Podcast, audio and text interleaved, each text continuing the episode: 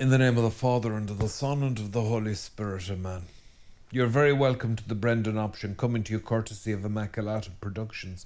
I'm Father Brendan Kilcoyne.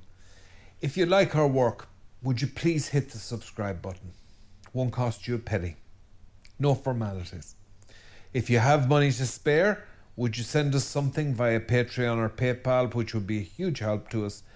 Please keep the comments coming. They also help with the algorithm. And above all, will you please keep us in your masses and in your prayers? I promised myself I wasn't going to talk about this again because of the leathering I got the last time I talked about it. But I can't keep quiet. The Ukraine. When are we going to see high powered negotiations for peace? When is the suffering of that poor country going to be brought to an end? When is the crucifixion of the ordinary people of the Ukraine going to be brought to an end? Now, I, I must say, Clare Daly, the European MEP, and I probably wouldn't agree with her on the time of day normally. I have to say I'm proud of her. I'm proud of her. She has kept this issue at the forefront, as has Mick Wallace. When are we going to see high powered negotiations, by which I mean negotiations backed by the great powers, to bring the suffering of the Ukrainian people to an end? And before you start on me that I'm a priest and what do I know about politics or anything, I'm a citizen. And I'm an adult of moderate intelligence and I'm entitled to speak my mind. And I'm going to speak my mind. This is wrong. This is crazy the, we're treating Russia as if it were the sick man of Europe and it's going to implode any day soon. I don't, I don't see that Russia is about to implode. What I do see is they're about to wreck the Ukraine from one end to the other. They're about to leave a smoking ruin of a vast country in the middle of Europe. If this matter is not brought to the negotiating table. Now you you will say to me, why, why should the Ukrainians have to give up a single thing? I seem to remember a small country in Western Europe which fought for its freedom against the British Empire, the great superpower of the time, even after the First World War, which had left it very badly shaken. It was the victor. I seem to remember a small country whose negotiators were offered semi independence on the basis of a partition of the country in order to facilitate those who wish to retain a, a link with the empire, with, with, with the centre of the empire,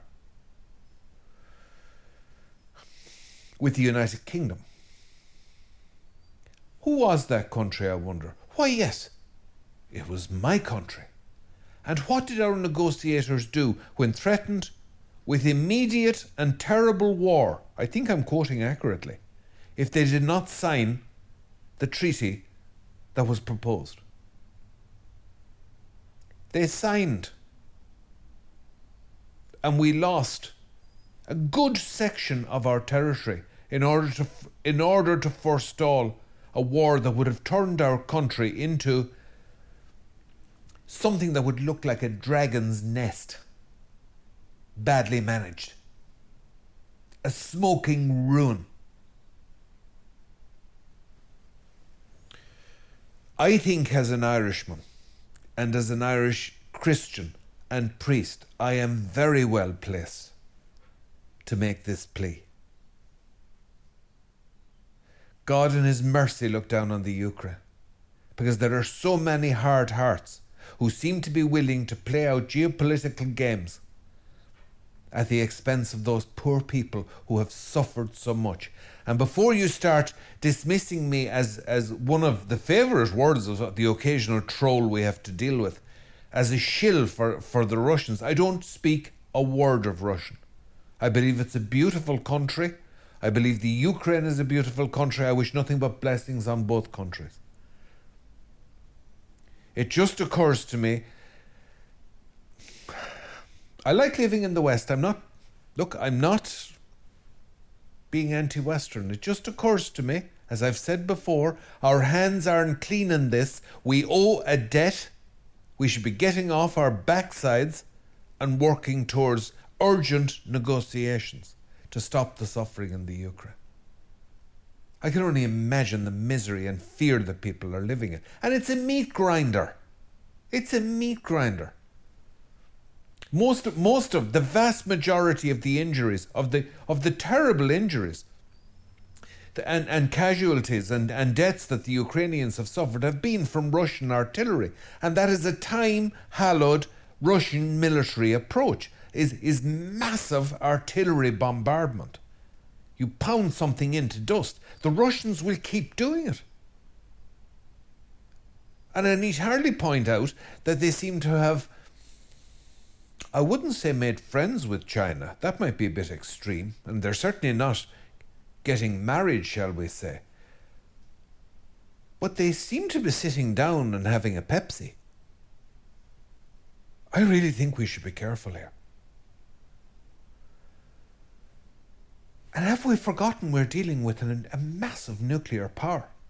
Like, how much are we willing to bet on this? I'm asking again, where are the Bismarcks, the Gladstones? Where, where is diplomacy? Where is statesmanship?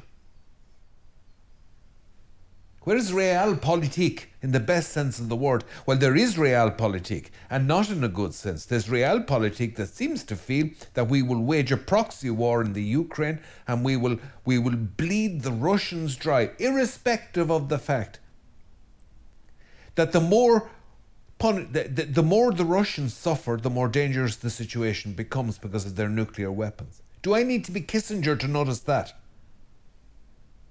And Kissinger, incidentally, did not approve at all of the expansion of, of NATO, nor did that great diplomat George Kennan.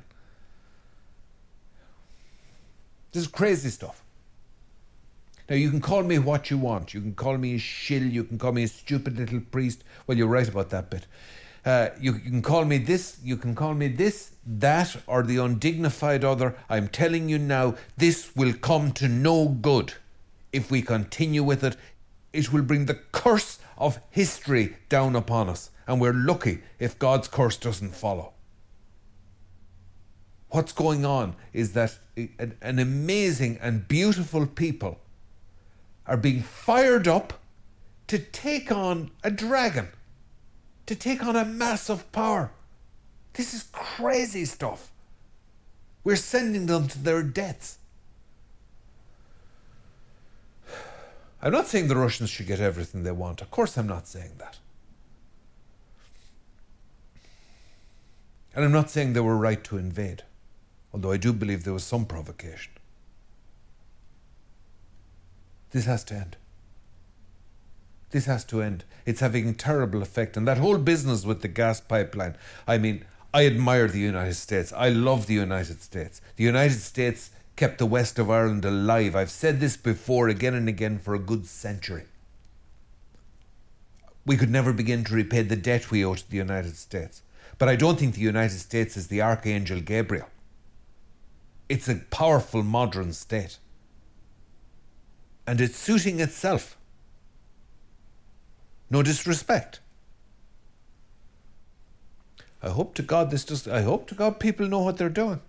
By which I mean to say, I'm not sure people know what they're doing. That whole business with the pipeline, that this whole business with talking about nuclear war as if as, as if it were just a, another escalation or something. That's not an escalation. That's endgame. Please, will you pray for the Ukraine? Please, for the love of God, will you pray for an early negotiated peace in the Ukraine? I'm not even asking for brotherly love. I'm not even asking for faith. Dear Lord, at this stage, bog standard statesmanship would be acceptable. I mean it. God seriously bless us all. In the name of the Father, and the Son, and the Holy Spirit. Amen.